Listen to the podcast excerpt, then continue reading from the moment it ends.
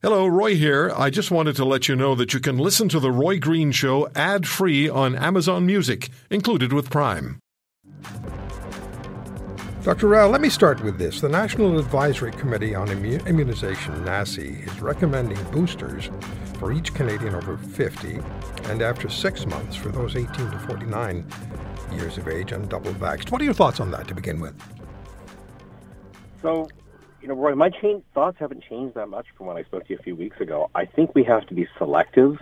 It's not wrong for people over 50 to get a booster, but you have to ask yourself, what is it achieving and how much science is supporting this?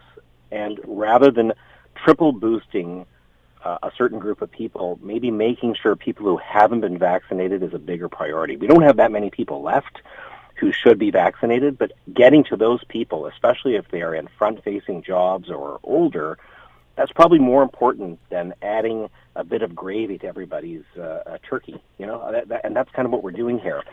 And I'm not sure that boosting is really going to change things with regards to Delta and especially with regards to the new Omicron. We have a waning immunity problem, and the vaccine's achieved what it should in terms of keeping people out of hospital, but what it's not going to achieve, even with three boosters, is stop the virus from circulating. And we're already seeing people running scared, treating people who are vaccinated the same as those who are unvaccinated when it comes to travel. So the whole faith in the vaccine stopping transmission is being questioned at a policy and practical level now. Yeah, let me just uh, get onto this issue of the vaccinated being treated as the unvaccinated. We were told Two vaccines would deliver protection, and life would go on, perhaps with caution, but the two vaccinations would be what we require.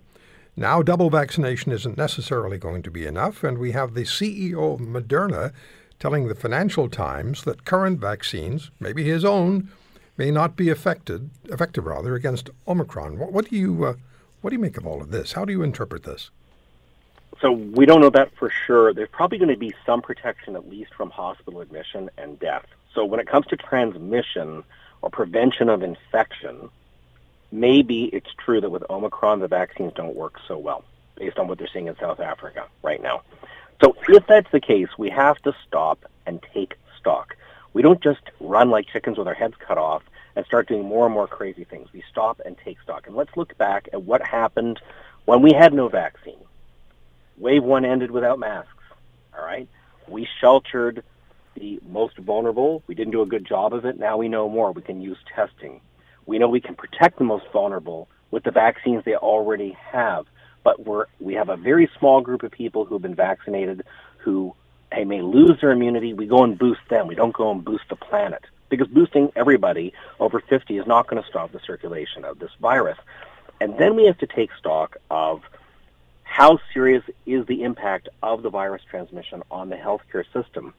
And if the whole goal of this flattening the curve was to preserve the healthcare system, and if the healthcare system is not strained, why are we doing this song and dance? Those are kind of the bigger back to first principle questions that we have to start asking. Mm-hmm. On the issue of air travel, I'd like your thoughts on this. Air travelers may have to wait up to three days in isolation on arrival uh, for COVID 19 test results in Canada.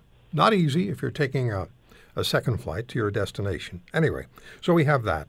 We have the ArriveCAN challenges with people who've gone over the border for a couple of hours, didn't fill out the application properly. They are vaccinated, they come home and they have to isolate. At the same time, we're told we, as you just mentioned, we don't know just how infectious Omicron is, more than others we're told, variants but we don't know, and we don't know how serious uh, the any infection is going to turn out to be. Is the reaction of the governments, as far as travel is concerned, let's start with that, are they being appropriate or are they overreacting?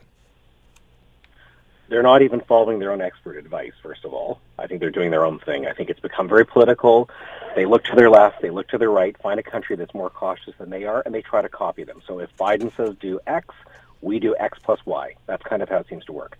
Second thing is, if you're going to test people after they arrive, you have to find ways to be practical about this. So, why are we doing PCR testing where you can get an instant answer with an antigen test? Yes, the antigen test isn't as sensitive as PCR. It won't pick up every case, but it's still pretty darn good. Let's aim for a B plus or an A minus, not an A plus, and have people at home for three days waiting for results. If you had an antigen test, you have an instant answer. This is if you're going to test. If you're going to test people after they return, then don't ask them to be tested before they return.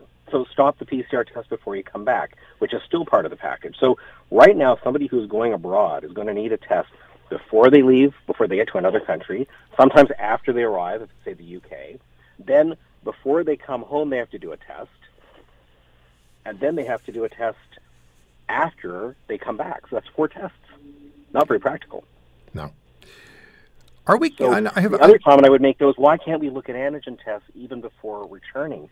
This is a government that's intransigent about the use of antigen tests. The Americans don't do this. And then finally, when it comes to the border, the land border, why can't we copy the U.S. and do exactly what they do? They're saying, okay, no Arrive U.S. app.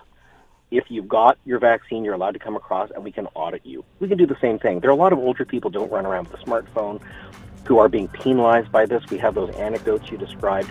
Yeah. Why can't we be reasonable when it comes to the land border and stop using an app just because we paid an IT development team to make one? If you want to hear more, subscribe to The Roy Green Show on Apple Podcasts, Google Podcasts, Spotify, Stitcher, or wherever you find your favorites. And if you like what you hear, leave us a review and tell a friend. I'm Roy Green. Have a great weekend.